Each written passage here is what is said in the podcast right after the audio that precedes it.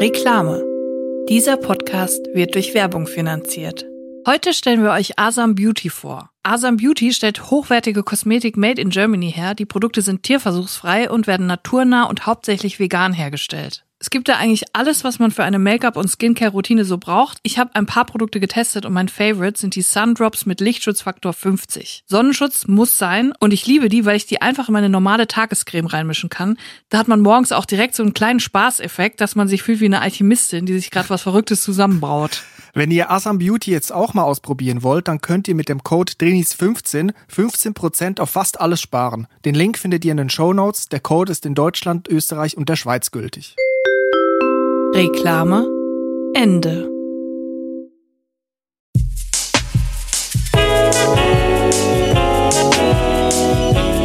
Drinnies, der Podcast aus der Komfortzone.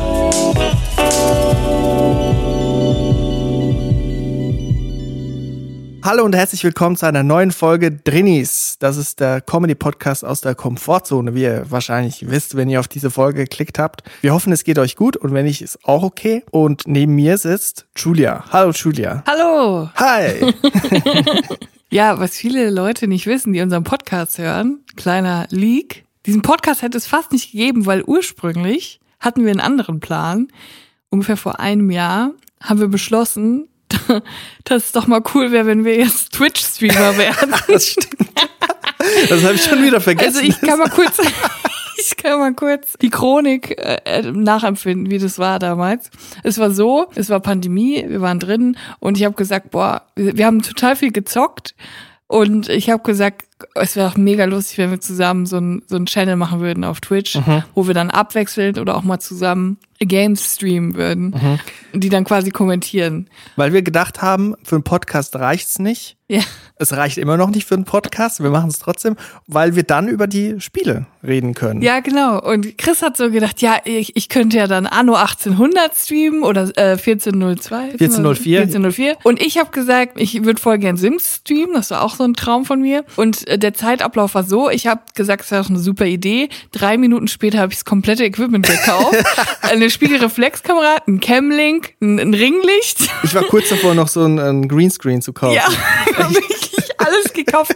Und ich habe das auch noch alles, es ist alles noch original verpackt. Aber das meiste, nein, wir haben das meiste gebraucht. Zum Beispiel die Mikrofone sind hier, das Ringlicht habe ich auch schon Genau, gebraucht. aber die Kamera und den Camlink haben wir noch nicht gebraucht. aber kurz dazu, wir haben das gekauft und waren voll motiviert. Wir haben uns sogar ein richtig geiles Handle äh, gesichert für äh, Twitch, für unseren lustigen Channel. Wir haben dann auch überlegt, dass wir mal zusammen so eine Art Show machen, wo wir dann Games streamen und zwischendurch äh, läuft dann immer so Musik und dann kann, können sich auch die Leute Musik wünschen und man kann auch anrufen mit so In-Call-Sachen. Dann, als wir dann alles hatten und äh, das Handle gesichert und die Seite gesichert und mega Bock hatten, haben wir dann gecheckt, es funktioniert gar nicht, weil unser Internet leckt immer. Es ist zu langsam. Das ist zu schlechtes Internet. Zu es schlechtes wird, Internet. Die Solange wir Games hier auf dem würden- Dachboden wohnen, wird Ja, es nicht es stattfinden. Wird, Es es wird, wird nicht passieren. nicht passieren. Das haben wir dann realisiert. Und dann ist uns klar geworden, okay, wir müssen irgendwas machen, was nicht live ist. Weil wir können es niemandem zumuten, wenn Mhm. ich da Sims ein Haus baue und dann bleibt es plötzlich hängen.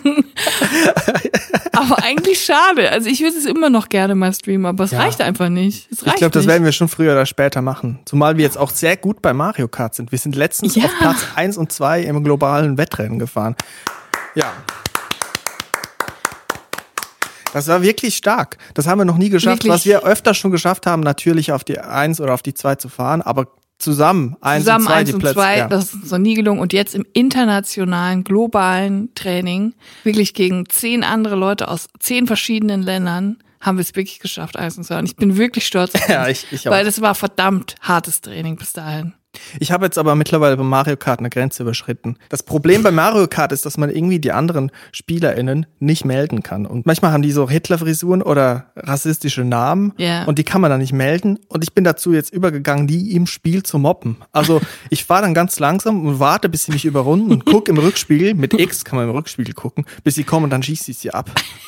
Einfach nicht fahren, nur so stehen bleiben an der Seite Ja. am Standstreifen, um Ja, die Mobbing, abzuballern. Mobbing in der Gruselwusel-Villa. Ja, Mario Kart ist einfach, ist immer noch ein Klassiker. Wir, wir fahren so viel, aber es macht immer noch Spaß. Du hast vorhin gesagt, wir hätten bei diesem Twitch-Kanal, den wir vielleicht gemacht hätten oder mhm. irgendwann mal machen, Musik gespielt. Und ich habe mir letztens auch drüber nachgedacht, warum gibt's eigentlich nicht Radiosendungen zum Einschlafen abends? Denn wir wissen alle, wenn man schnell und gut einschlafen will, braucht man Rituale. Ja. Und ich habe mir überlegt, warum gibt's nicht ein Einschlafradio? Also was wir alle kennen, sind diese Einschlaf-Podcasts. Mhm. Aber so ein bisschen fehlt, ist ein Live-Event. Weißt du, das Lagerfeuer, abends, man dreht ja. das Radio auf, stelle ich mir so vor, auf dem Nachttisch, so ein Radio, das so ein bisschen rauscht. Ja. Und dann kommen da vielleicht unsere beiden Stimmen. Weil ich finde, wir bringen alles mit. Wir haben Stimmen, ja, wir haben Mikrofone, wir haben ein bisschen Ahnung von Musik, bisschen Ahnung von Technik. Wir können das gut machen. Und weißt du, jeden Abend, Montag bis Freitag, irgendwie, ich weiß nicht, von 11 bis 1 Uhr. Ich habe zwei Fragen. Erstens, bewirbst du dich gerade für eine Radiosendung offiziell? Ja. Und zweitens, hast du das Problem kalkuliert, dass wenn man einschläft, während man Radio hört, das Radio danach noch weiterläuft, im Gegensatz zum Handy, das was kann man, man ja bestimmt kann? timen. Das kann man ja bei den meisten Radios nicht timen. Da muss man ein Radio rausbringen. Das Zur bringen wir direkt auch noch mit raus. Und das wollten wir euch jetzt sagen. Wir bringen ein Radio raus mit Sleep Timer.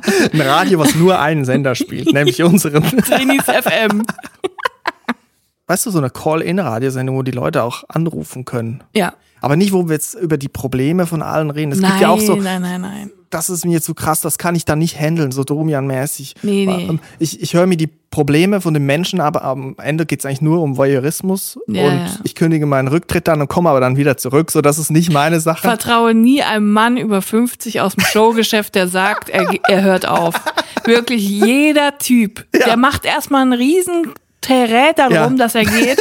Riesenabschiedszinnober über Monate hinweg. Alle berichten nochmal eine Doku, nochmal dies, nochmal Best-of-Album. Und spätestens nach einem Jahr sind sie immer wieder da, weil sie merken, oh, ist ja total langweilig, mich beachtet ja niemand und jetzt geht mir auch das Geld alle. Jetzt muss ich ja doch nochmal auf Tour gehen. Wärst du bei einer Radiosendung dabei? Natürlich wäre ich dabei. Also würde ich dann damit Geld verdienen? Ich nehme mal schon an, dass so gratis mache ich das nicht. Ich wäre dabei. Aber ich glaube, wenn man beim Radio arbeitet, muss man relativ viel können. Also ich bewundere das total Leute, die wie nennt man das VJs? nee. Man VJs nicht bei, bei Viva, die ja, Videojobs. Ja, genau. Nein, die ModeratorInnen mhm. ähm, beim Radio, die sind ja nicht nur ModeratorInnen und labern da irgendwas vom Zettel, sondern die bedienen ja gleichzeitig die Technik mit den sieben Millionen Knöpfen, die sie vor sich haben und machen dann hier noch den Trenner rein, da den Einspieler, da das Vorproduzierte noch reinspielen mhm. und so. Und das alles innerhalb von Sekunden und es muss alles auf die Sekunde stimmen, weil es ist immer live. Das finde ich schon krass. Bei mir kannst du halt die ganze Zeit meine ganzen Rülpser und Furzer kannst du alle ausschneiden. Das kannst du beim Radio halt nicht. Oder, ich weiß nicht, ob das für uns das richtige Oder wir Medium sagen, das sind einfach diese äh, Bumper, die wir einspielen, die ganzen Rülpser und Furzer, weißt du? Ein Grund, warum eine Einschlafradiosendung auch gut wäre, wäre Katzensex nachts. Ich wurde letztens öfters im Hinterhof von wild treibenden Katzen vom Schlaf das abgehalten. Das sind Horrorstimmen. Ich die klingen wirklich, immer wie kleine Kinder, ja. ne? Die schreien. Ich war kurz davor, irgendwie bei Rudi Zerne anzurufen, weil ich dachte, es geht wirklich ein, ein Mord und Totschlag ja, die haben im ja auch mega Schmerzen beim Sex. Ja, das habe ich dann tut auch. Mir total leid. Ich, habe dann gegoogelt, ich habe das rausgefunden. Ja, das klang komm. wirklich, es klingt wirklich, als würde jemand abgestochen oder erdrosselt. Ja. Das ist wirklich brutal. Und ich konnte da nicht mehr, ich hatte wirklich. Es ist vor allem, wenn man äh, schläft und es dunkel ist und plötzlich hört man diese Stimmen, ist es einfach mega gruselig. Mhm. Mega gruselig. Aber für die Katze ist es noch schlimmer, also. Ich denke mir auch, diese Radiosendung ist vielleicht auch nicht die beste Idee. Wir denken jetzt, wir können das, ne, mit diesen Knöpfen und so und liegt natürlich an der Stelle. Natürlich kann Idee. ich das. Ich habe nämlich schon öfters gemerkt, dass ich mir so Sachen so ein bisschen zutraue ja. und sie dann auch versuche und merke, daran scheitere ich einfach. Ja. Saxophonist, habe ich gedacht, das klappt, gescheitert. Beatmaker gedacht. Naja, du bist nicht gescheitert. Du Ja. hast es einfach dann nicht mehr gemacht. Ja. Aber du warst ein sehr guter Saxophonist. Beatmaker gescheitert. Comedy-Autor scheitere ich jeden Tag, aber ich glaube, da gehört es auch dazu. Und ich denke auch, so Schauspielern ist bei mir auch was, wo ich denke, das würde ich eigentlich gerne machen und vielleicht, vielleicht könnte ich es ja. Weißt du, ich habe so eine Hoffnung, Ja. dass ich so ein verborgenes Schauspieltalent bin, aber ich habe Angst davor, es zu machen, weil dann wüsste ich ja, dass ich es nicht kann. Weil sind wir Ja, mal ehrlich, die oder- Chancen sind viel größer, dass man es nicht kann. Ja, oder du weißt dann, dass du es sehr gut kannst. Also das ist ja, es kann ja beides sein. Ja, die Erfahrung zeigt, dass ich dann eher den, so den Denkzettel bekomme, nee, Chris, du kannst es nicht. Aber ich denke, man sollte auch mehr drauf scheißen, ähm, vor dieser, also auf dieser Angst, die man hat, Sachen äh, auszuprobieren. Weil wir wissen ja inzwischen schlimmer, als das rauskommt, ich kann es gar nicht, ich mache doch lieber was anderes. Schlimmer kann es nicht werden. Im Gegenzug dazu kann es aber sehr gut werden, wenn du es sehr gut kannst. Und du kannst mega viele Sachen erleben. Mhm. Kann man eigentlich bei dir so Motivationsstunden äh, buchen oder? ja, auf jeden Fall. Ich habe auch mal gedacht, eine ziemlich lange Zeit meiner Kindheit und Jugend gedacht, ich könnte Popstar werden. ja. Ähm, hab dabei vielleicht nicht bedacht, dass es noch nie ein dickes Mädchen in der Girlband gab, bei Popstars oder so. Aber ich habe einfach gedacht, vielleicht bin ich ja die Erste. Und ich bin dann auch tatsächlich, ich war noch zur Schule gegangen. Ich glaube, mhm. ich war 18 oder so. Ich war bei zwei Castingshows. Ich war bei X Factor und ich war bei ähm, Voice of Germany. Warst du bei Till Brönner? Da war doch mal in der X Factor Jury, ja, was? Eine Trompeter. Ob, ich bin doch sofort rausgeflogen in der ersten Runde, als natürlich noch kein Kamerateam weit und breit da war. Wie jetzt? Die Leute werden vorgecastet? Wie? Oh mein Gott, mehrere Runden? Da, also Vier Runden? Man kommt nicht direkt zu Dieter Bohlen, wenn man da. Äh oh mein Gott, die schlechten Leute, die wir bei DSDS sehen, sind schon vier Runden weitergekommen, bevor sie ins Fernsehen kommen. Das gibt's doch nicht. Das eigentlich muss man Menderes äh, rehabilitieren. Der hat ja eigentlich ist er schon. doch oder nicht? Der, der hat, doch dann mal mitgemacht, das ist richtig weit gekommen. Ich glaube, der macht jetzt Kindermusik, habe ich gehört. Der ist nicht so übel. Nein, der ist cool. Aber was ich sagen wollte, ich war bei X Factor und ich war bei Voice of Germany mhm. und ich habe wirklich gut gesungen. Ich habe mir wirklich auch Mühe gegeben. Ich habe Otis Redding gesungen, Hard to Handle. Es war ein super Song. Mhm. Es war ein Spitzenauftritt und es hat nicht gereicht. Ich bin in der ersten Vorrunde, in der allerersten Vorrunde, wo die schlechtesten rausfliegen, bin ich direkt rausgeflogen. Und was haben sie gesagt? Das Gesamtpaket stimmt einfach nicht? Die haben gar nichts gesagt. Also bei Voice of Germany war es mega schlimm. Da waren fünf in einer Reihe immer. Mhm. Wir, hatten zehn Sekunden Sekunden Zeit oder 20 Sekunden Zeit zu singen. Und dann wurden alle direkt du, du, du, du raus. so. Also wurde gar nichts okay. gesagt, keine Begründung. Und bei X-Factor war man allein in einem Raum mit der Jury und da habe ich das Lied gesungen und da haben sie gesagt, es war echt gut, du hast dich echt nicht blamiert, ähm, aber es reicht trotzdem nicht. Es war so ein bisschen ernüchternd. Ich habe mal eine Frage. Was sind das für Leute, die dann dort das betreuen? Sind das Leute, die Musik machen oder sind das einfach RedakteurInnen des Fernsehens? Das sind RedakteurInnen. Also keine besondere MusikredakteurInnen vielleicht? Ich weiß es nicht. Also aber das Leute, waren Leute, die den Musikexpress abonniert haben, im besten Fall. Oder was? Ich habe keine Ahnung, was das für Leute waren. Das waren total normale, stinknormale Hundskommune Fernsehmenschen. Leute, die auch mal gut und gerne eine Set-Aufnahmeleitung mhm. machen. Leute, die nicht eins live hören, sondern WDR 2 und denken, sie haben einen guten Musikgeschmack. ja. Und das war, ja, die haben dann einfach gesagt, nee, es ist irgendwie nicht gut. Und dann bin ich nach Hause gegangen und habe gedacht, okay, also dann lasse ich das jetzt sein. Man muss ja auch einfach davon wegkommen. Ich habe jetzt gesagt vorhin, ne, ich will nicht wissen, ob ich schauspielen kann oder nicht. Es gibt ja gar nicht dieses Können oder nicht Können. Weiß ich ja selber, wenn man was macht, je tiefer man vordringt, desto mehr hat man das Gefühl, man kann es gar nicht. Ja. Und man muss halt einfach eine Übungssache, eine Sache des Machens. Und das ist ja das Problem auch bei diesen Casting-Shows, ne? dass dann Leute kommen und die singen dann und dann wird gesagt, du kannst nicht singen und du wirst auch nie singen können. Ja, ja, das ist dann schon ein Downer, ne? Also ich konnte eigentlich singen. Ich habe ja auch zu dem Zeitpunkt schon Gesangsunterricht genommen und ich habe mir auch wirklich Mühe gegeben und ich habe zu dem Zeitpunkt auch echt viel gesungen. Aber wenn dann so drei Leute vor dir stehen und sagen, ähm, das war nix, ähm, bist leider nicht weiter, dann denkt man schon so, okay, dann ist das nichts für mich. So, das habe ich dann auch gedacht. Und das ist eigentlich schon heftig. Was sie, glaube ich, unterschätzen, ist, was sie mit ihren Aussagen für einen Einfluss haben auf manche Leute. Davon nicht auf alle sicher, aber auf einige. Mhm. Ich habe ja auch mal, kann ich ja mal sagen, ich habe auch mal Saxophon unterrichtet. Ja. Und das ist immer das Schlimmste gewesen, wenn Erwachsene gekommen sind, weil die mit gefühlt zehn Damoklesschwertern in den Unterricht gekommen sind und gesagt haben, ich bin überhaupt nicht musikalisch, ich kann gar nichts. Ich ja. bin wirklich eine musikalische Pfeife. Ganz tief ansetzen. Oder genau. ganz oft haben, ich bin Notenlegastheniker, haben dann oh immer gesagt. Gott. Und dann muss man erstmal mal denen sagen, hey, alles easy, äh, ich kann so auch nicht im Übrigen so. ja, aber was die auch mit was für einem Druck die rangehen, das ist echt unglaublich. Ich denke mir, beim Kochen ist es dasselbe so. Ich da. bin auch nicht so ein guter Koch. Man muss es üben und je tiefer man vordringt, desto weniger hat man das Gefühl, man kann es. Aber irgendwann kann man doch Wiener Würstchen im Teig. irgendwann. Ich danke dir auf jeden Fall für dieses Stichwort, denn ich muss jetzt was zum Thema Kochen sagen. Ich habe so ein seltsames Hobby. Ich gucke voll gern sehr alte Folgen von Das perfekte Dinner nochmal. ich liebe das perfekte Dinner. Es ist eine, eine der zwei Konstanten in meinem Leben seit 15 Jahren oder wie lange es das schon gibt. Du liebst unter- und überbelichtete Räume, fiese ja, Menschen. Wackelnde Kameras. Und ähm, das und Gut bei Deutschland ist so eine Konstante in meinem Leben. Und mhm. ich gucke voll gerne alte Folgen, vor allem die, die nicht so harmonisch sind, wo die Leute sich sich untereinander so ein bisschen anzicken. Beim perfekten Dinner meinst du? Beim jetzt? perfekten Dinner, ja. Muss man den Leuten erklären, was das perfekte Dinner ist? Es läuft Ich bitte dich, gefühlt seit der das Wende, ist der oder? kleinste gemeinsame Nenner Deutschlands. Jeder kennt das perfekte Dinner. Jeder kennt mindestens eine Person, die schon mal da mitgemacht hat.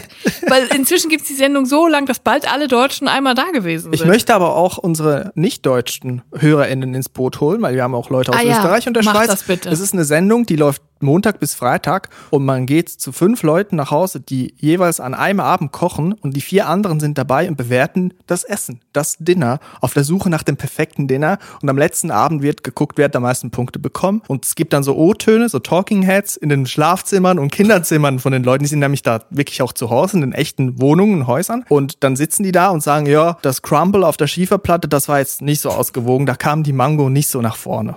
Ja, vor allem, es gibt wirklich immer eine Schiefernplatte. Also das ist irgendwie so der Trend seit, ich würde sagen, 2010.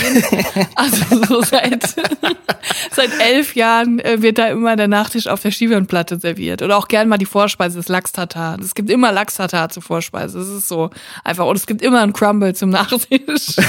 Und das ist ja interessant. Dort sind ja jetzt wirklich Leute, die denken, ich kann wirklich kochen. Ich bin ein sehr guter Koch, ich bin eine sehr gute Köchin. Aber nicht nur, ich bin ein sehr guter Koch oder Köchin, ich bin besser als der Durchschnitt. Und ich könnte damit gegen vier andere gewinnen im direkten Vergleich. Das müssen Sie von sich denken. Finde ich schon mal eine Ansage.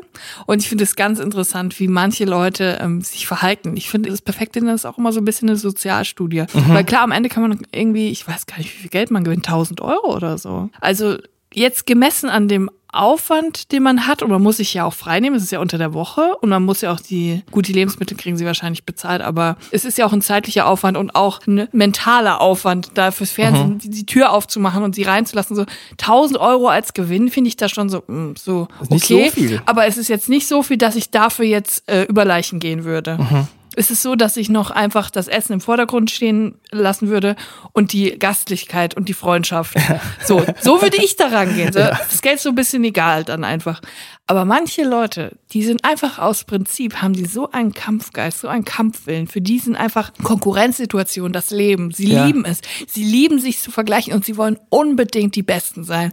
Und das sind so Leute, die waren schon als Kinder so.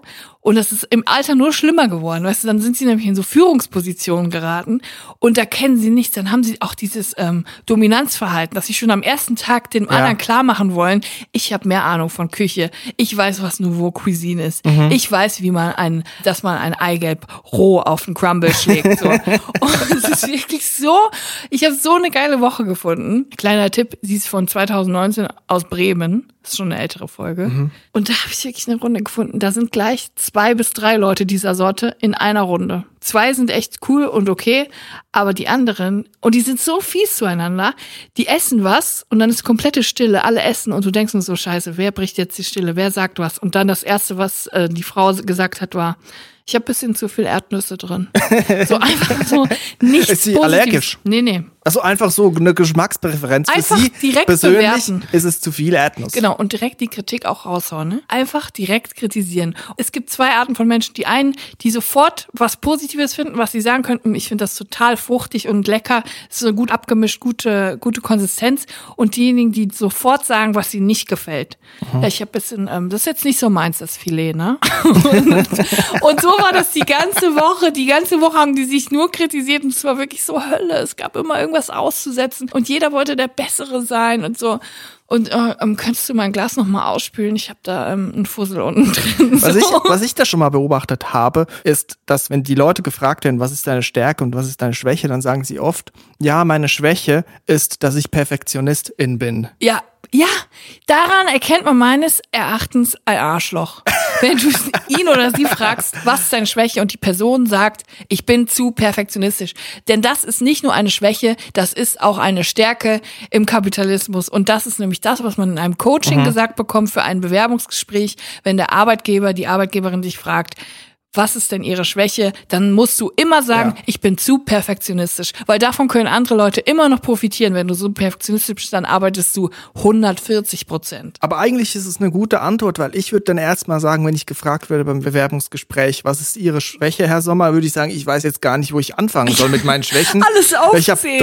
300.000 Ja. Schwächen, Leute. Ja, aber äh, es ist mir auch tausendmal lieber, wenn man dann irgendwie seine 40 äh, wirklichen Schwächen aufzählt, als zu sagen, ich bin zu perfektionistisch. Und in dieser Woche, in genau dieser Woche, wo diese Leute waren, die auch alle eine Führungsposition hatten und alle irgendwie dominanter sein wollten als die anderen, hat das auch jemand gesagt. Da wurde auch in der Küche gefragt, ja, ähm, hast du denn auch Schwächen? Und er hat gesagt, ja, also sicherlich ähm, ist eine Schwäche von mir, dass ich zu perfektionistisch bin. und da habe ich schon direkt gemeint, boah, ich, ihr seid so, ich will euch alle erwürgen. Ja, es ist auch ein bisschen Sadismus, dass ich mir diese alten Folgen angucke, aber ich finde das einfach eine sehr interessante Sozialstudie, wie Leute sich verhalten, wenn es um 1000 Euro geht, beziehungsweise wenn es darum geht, der Stärkere, die Stärkere zu sein. Möchtest du dazu noch was sagen oder soll ich mal etwas Neues anmoderieren jetzt? Ich glaube, jetzt ist der Zeitpunkt, etwas ganz Neues anzumoderieren. Weil du weißt schon, auf was es hinausläuft. Ich habe ja das schon längere Zeit mal vorbereitet, einen neuen Trenner für eine neue Rubrik, die wir auch schon mal besprochen haben. Oh ja. Und lass uns sie einfach mal abspielen und mal gucken, was dann passiert. Ja. Trenner ab.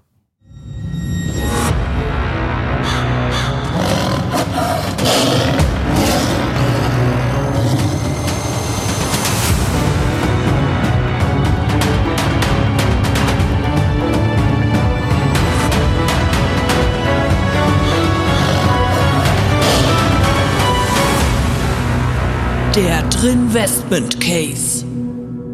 Das ist nicht zu fassen.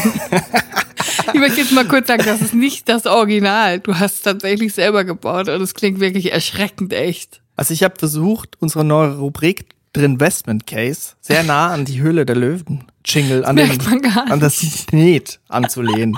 Aber ich habe schon so gemacht, dass die eigentlich uns das Maschma jetzt uns nicht verklagen könnte.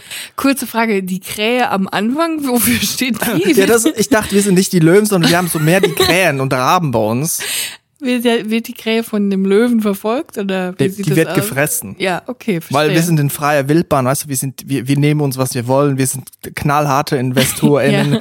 Wir sehen in allem ein Investment, drin Investment Case. ja, okay. Und was ist jetzt der Investment Case? Also die Idee dieser Rubrik ist, dass wir selber Pitches vorschlagen oder auch in Investment Case sehen in freier Wildbahn, wo wir sagen, da müssen wir unsere Millionen rein investieren. okay. Und ich habe etwas gefunden und ich glaube, du hast auch schon davon gehört, das Snackmobil von Revo und Vodafone. Und Oh das klingt ja. jetzt wie eine Werbung. Ich werde diese Namen nicht mehr nennen, diese beiden Firmennamen, aber es ist ein Snackmobil ohne Menschen hinterm Steuer, ein selbstständig fahrender Roboter, der rumfährt, dem man ranwinken kann, erkennt, wenn man winkt und an die, an die Seite, an die Straßenseite ranfährt Okay, und man kann Snacks kaufen. Okay, warte, ich möchte dazu eine Sache sagen. You had me at Snacks und keine Menschen. Ja, das ist ja. die perfekte Kombination.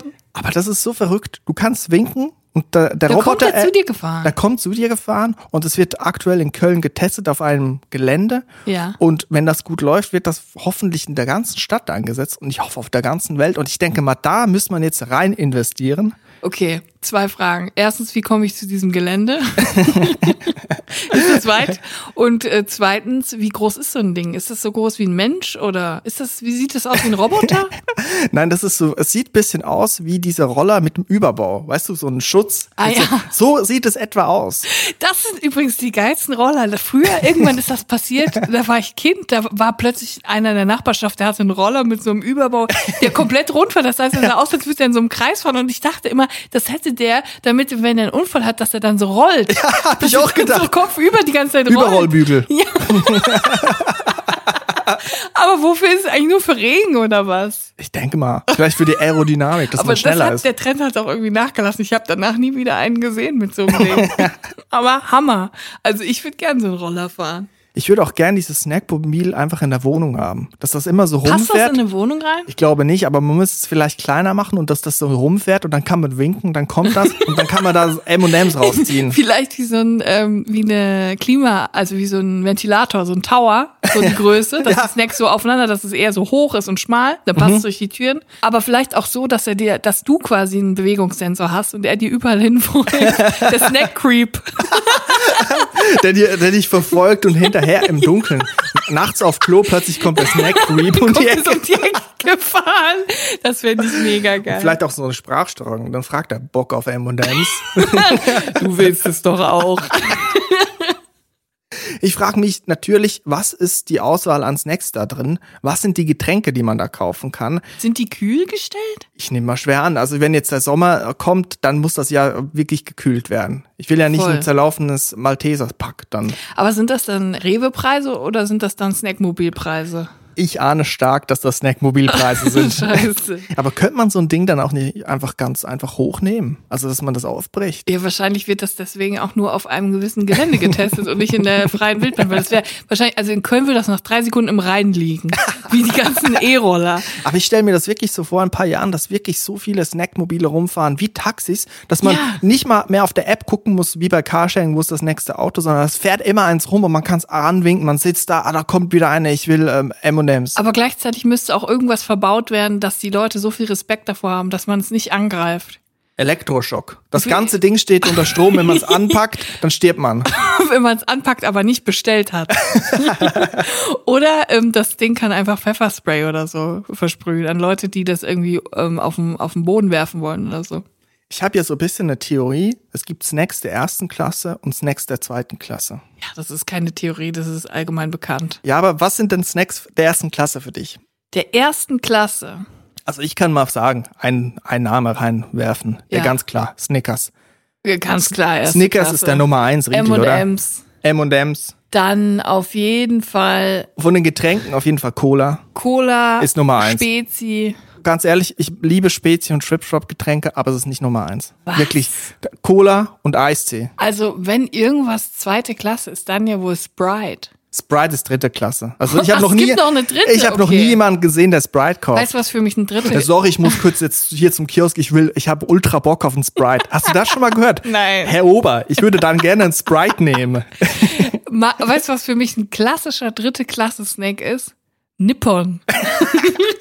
Das habe ich nie verstanden. Die Konsistenz hat auch immer so variiert. Manchmal war das so weich und manchmal war das so steinhart, dass man sich fast einen Zahn dran ausgebissen hat. Und ich muss auch sagen, Bounty auch Snack der zweiten Klasse. Ich sehe selten Leute mit einem Bounty Wir rumlaufen. müssen jetzt aufhören, Snacks zu raten. Wirklich, weil es ist ein großes Problem. Leute wollen die ständig mit mir über Schwipschwap streiten, schicken mir irgendwelche Links zu Karamellpopcorn. Es ist wirklich krass, was dieses Snack-Thema in den Menschen auslöst. Ich will gar keinen Streit. Ich bin in Frieden gekommen. Ich muss jetzt aber mal noch ganz kurz sagen, es ist mir gerade wie Schuppen von den Augen gefallen, was für mich der absolute ungeschlagene Number One Snack seit Jahren ist. Der Schokokeks-Riegel von Aldi. Das sind solche ganz breiten, rechteckigen äh, Schokoriegel mit einem Keks in der Mitte. Ich denke mir auch jetzt wegen Snackmobil, der Investment Case ist das Stichwort, das kann man ja expandieren. Man kann es skalieren, man kann es hochschrauben, weltweit sowieso.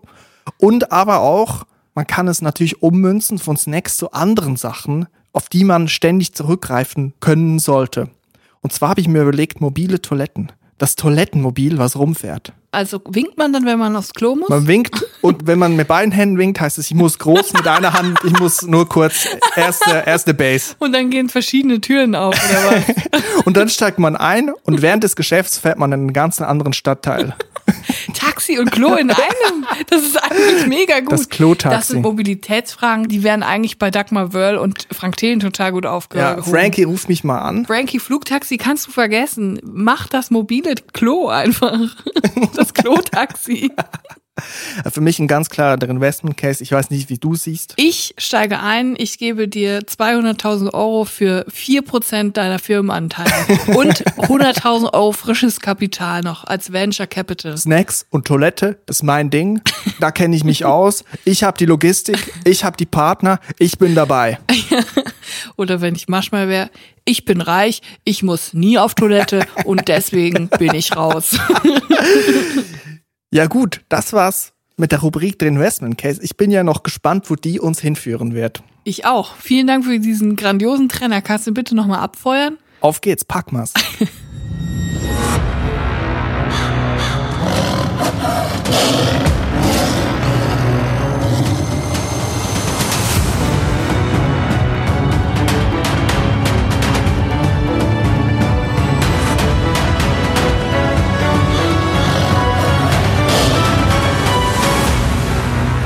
Der Stadtinvestment Case.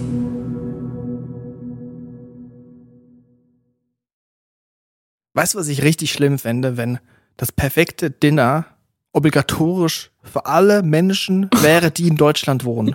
Dass man wie Wehrdienst, dass man das durchlaufen muss. Dinnerdienst. Leute, nächste Woche kann ich nicht, ich habe Dinnerdienst. Oh, Oh, du Armer. Ich hoffe, das blüht mir ich nicht habe das, auf. ich hab das vor zwei Jahren gemacht, war echt die Hölle, du. Aber dann muss man sich auch ausmustern lassen können. Mit so einem Vorwand wie beim, äh, beim Militär ist es immer, ich bin Schlafwandler und bei, beim perfekten Dinner musst du dann irgendwie sagen, ich habe eine Schieferplattenallergie, ich habe eine Nussallergie, ich kann nicht. Und dann wirst du abgezogen. Ja, Bayern, da war ich oft. Ich hatte ja Dinnerdienst dort. In Regensburg bin ich oft gewesen. Dann auch so Kriegsflashbacks an die Woche. Oh Gott, dieses Lachs-Tatar, ich werde es nie vergessen. Und Man kann das dann, man kann das, was man da in der Woche kochen musste, kann man dann jahrzehntelang nicht mehr essen, weil man daran so Erinnerungen hat damals im Dinnerdienst. Meinst du, würden wackelnder Tisch beim perfekten Dinner Abzug geben? Auf jeden Fall. Auf jeden Fall. Die sind manchmal so hart, die sagen dann so, ja, ich fand die Tischdekoration fand ich ganz toll, es war alles farblich aufeinander abgestimmt. Das fand ich ganz toll, dass die Sättchen, dass dann auch die Namen drauf gesprenkelt waren mit Puderzucker und so. Und deswegen ganz äh, lieb gemeinte vier Punkte von mir. Was ich nämlich erlebt habe, war die Hölle. Ich war letztens bei einer Bekannten von mir eingeladen und die hat gekocht mit ihrem Freund zusammen und man hat gesagt, Corona, lass uns doch uns wieder treffen, wir haben uns lange nicht mehr gesehen. Ich habe widerwillig Ja gesagt, schlechtes Gewissen hat gekickt, ich bin dahin und ich habe gemerkt, der Tisch wackelt, der Esstisch wackelt und zwar nicht irgendwie so bisschen wackelt, sondern so, dass ich Angst habe, meine Gläser fliegen rum. Und dann habe ich mal so gefragt in den ersten Minuten, hey, ähm, hier der Tisch wackelt, kann ich da, habt ihr vielleicht irgendwie ein bisschen Pappe zum drunterstellen? Und dann ist die Antwort gekommen, nö, wir haben der schon immer so, für uns ist okay. Ja, ja, wir haben uns dran gewöhnt. Ja, genau. Und guck jetzt selber, wo du bist, so quasi. Was ich dann gemacht habe für die nächsten fünf Stunden, ich habe meinen Oberschenkel genommen und den Tisch abgestützt, Ja. damit mir nicht die ganzen Gabeln auf dem Boden Und fliegen. macht dann das Bein so hoch, um das auszugleichen. Ich habe wirklich am nächsten Tag habe ich mein Bein nicht mehr gespürt so. Ich kann das auch nicht. Das macht mich verrückt. Das ist für mich die ultimative Zerreißprobe, wenn der Tisch wackelt. Das finde ich eins vom Schlimmsten. Also wirklich. Ich habe einfach alles gegeben. Ihnen war es komplett egal. Sie haben noch nicht mal gemerkt, dass ich das gemacht habe. Aber für mein Gefühl, ich muss das machen. Ich habe sonst nicht Probleme mit wackelnden Tischen, aber da war es für mich ein Sicherheitsrisiko.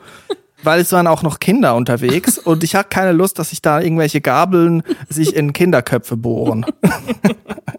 und beim Abschied bin ich wieder in der Falle getappt. Oh. Der Verabschiedungsnachklapp. Kannst du dir was drunter vorstellen, was das sein könnte? Verabschiedungsnachklapp. Ich Wenn man zu, ich- gegangen, schon gegangen ist und noch irgendwie was Es- hinterher es, ruft. es, ja, genau. Ich hab, ich gebe zu, ich habe das Wort erfunden. Das ist eine Erfindung von mir, also man kennt es wahrscheinlich nicht so.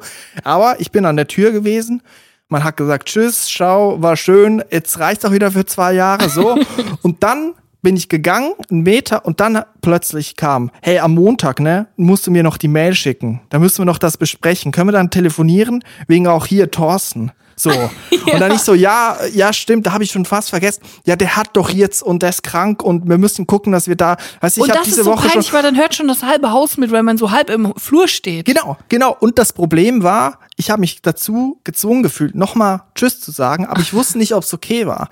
Ich wusste nicht, nach so einem Gespräch, nach dem Verabschiedungsnachklapp, der gekommen ist, nachdem man sich schon verabschiedet hat, muss man nochmal sich verabschieden? Und wenn ja, wie lange? Das ist eigentlich schon fast eine Drinsider-Frage. Aber weißt du, die Frage ist, wie lange muss ein Gespräch dauern, dass man sich nochmal verabschieden muss und sagen, es war wirklich schön. Ich Weil- möchte, dass du jetzt nachträglich sofort den Drinsider Jingle abspielst. Ab Los.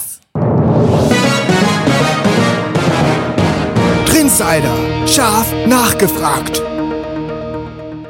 Verabschiedungsnachklapp. Man muss sich nochmal umdrehen, man redet nochmal eine Minute, zwei Minuten. Ich glaube, ab drei Minuten wird's kritisch. Da muss man sagen, hey, so echt, muss man nochmal das Ganze, die ganze Ja, oder Roulade nochmal halt nochmal rein aufdröseln. und macht die Tür zu. Und nicht, dass das halbe Haus die Konversation mithört. das war mir Ich wirklich finde es unangenehm. so, und ich muss jetzt mal wirklich sagen, ich finde es so unangenehm, wenn Leute im Flur laut reden, weil sie einen dazu zwingen, dass man auch laut redet. Du kannst nicht, wenn du im Flur an, dich äh, von der Treppe unten angeschrieben bist, ey, ähm, ja, wir sehen uns dann Montag, äh, wie, wie wie machst du das eigentlich mit deiner Menstruationstasse? Und dann musst du durch, durch den halben Flur zurückschreien und du weißt genau, jeder in diesem Scheißhaus hat das alles mitgehört. Ich will nicht laut reden und ich rede dann immer schon leiser und ich denk so, jetzt musst du es doch checken, dass ich lieber leiser reden will. Und die andere Person checkt es aber nicht und redet weiter laut. Das ist die absolute Hölle. Hört auf, im Hausflur laut zu reden. Ich bin dafür, dass im Hausflur eine katholische Stille herrscht.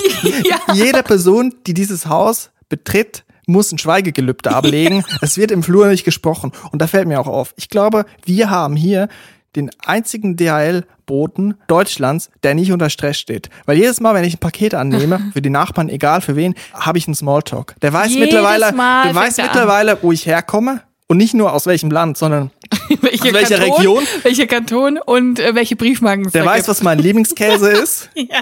Er weiß, dass Wir haben Gruyère ihm sogar schon mal Käse mitgebracht und er hat sich, der hat fast geweint vor Freude, weil wir ihm Gruyère mitgebracht haben.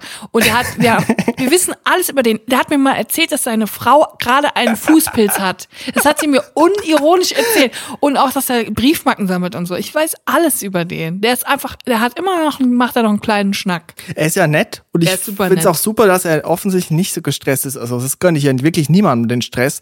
Aber es ist auch ein bisschen unangenehm, wenn man jetzt über die Käserinde von Gruyère lautstark reden muss. Und ich habe auch gar keine Ahnung von Käse. Und Oder über ist- Fußpilz. Auch nicht angenehm. Und es ist, ist in gewissen Umständen ja auch dasselbe. Ne? Ja. Auf jeden Fall ist es auch nicht angenehm, wenn man dann nochmal hochrennen muss, die Schere holen und die Briefmarken ausschneiden, weil sie aus einem anderen Land kommen und ihm dann mitgeben, weil er Briefmarken sammelt.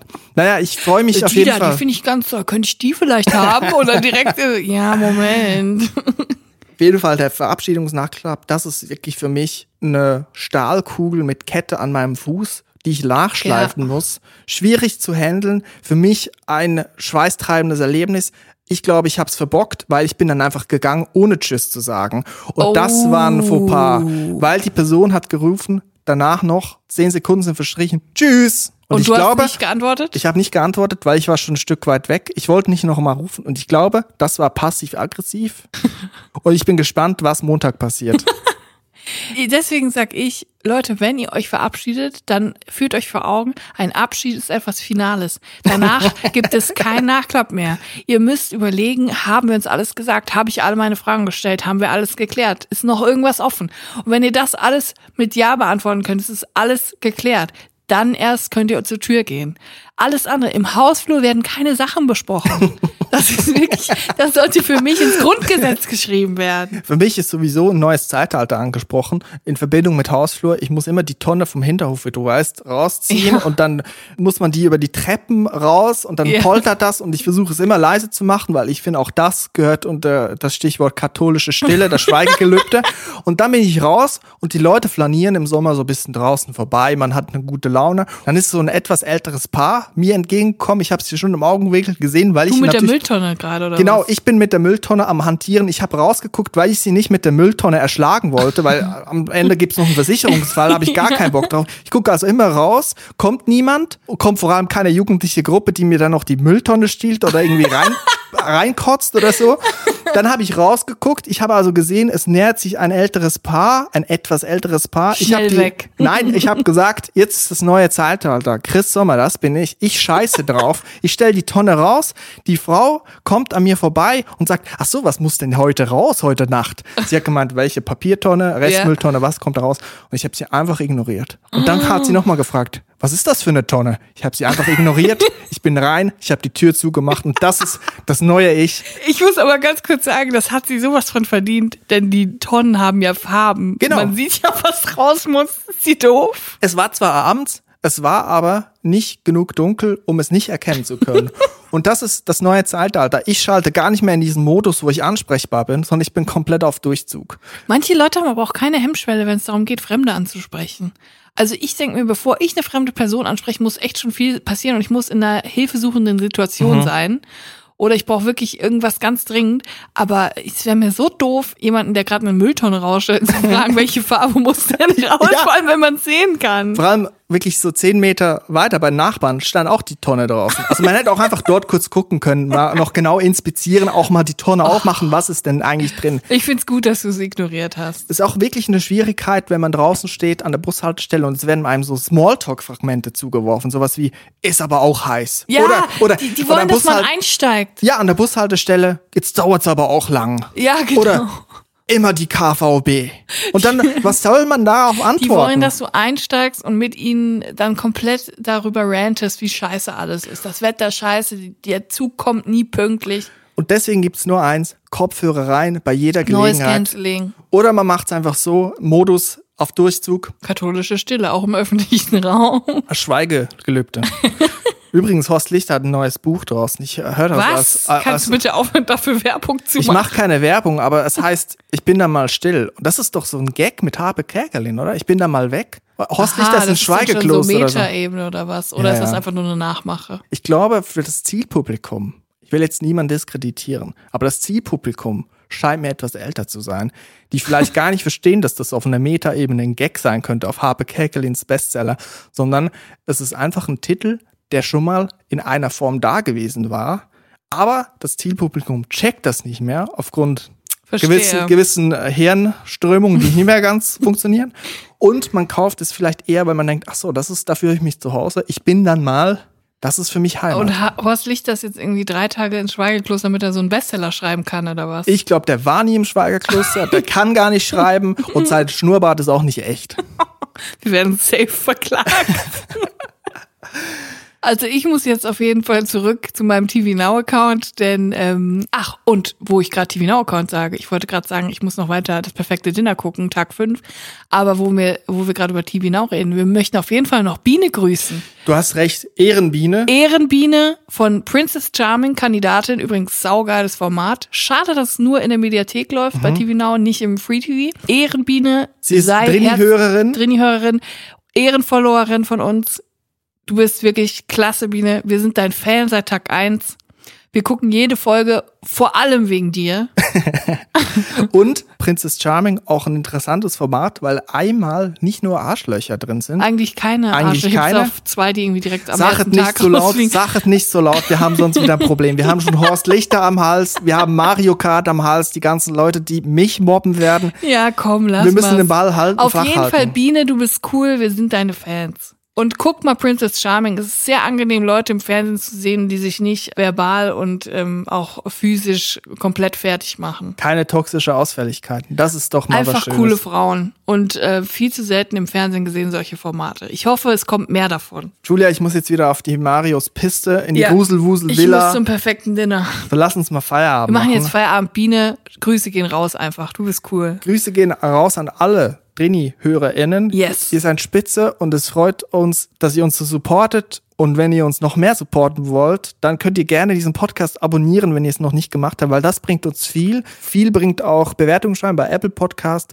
oder den Podcast an andere lieben Menschen weiterzuempfehlen. Da freuen wir uns wirklich drüber und ich wünsche euch eine gute Woche. Bleibt drin, bleibt gesund. Macht's gut, bis bald. Tschüss.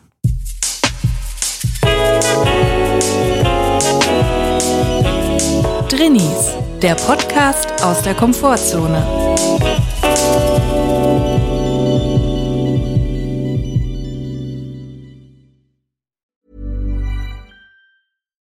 When you make decisions for your company, you look for the no brainers. And if you have a lot of mailing to do, stamps.com is the ultimate no brainer. It streamlines your processes to make your business more efficient, which makes you less busy. Mail checks, invoices, legal documents, and everything you need to keep your business running with stamps.com.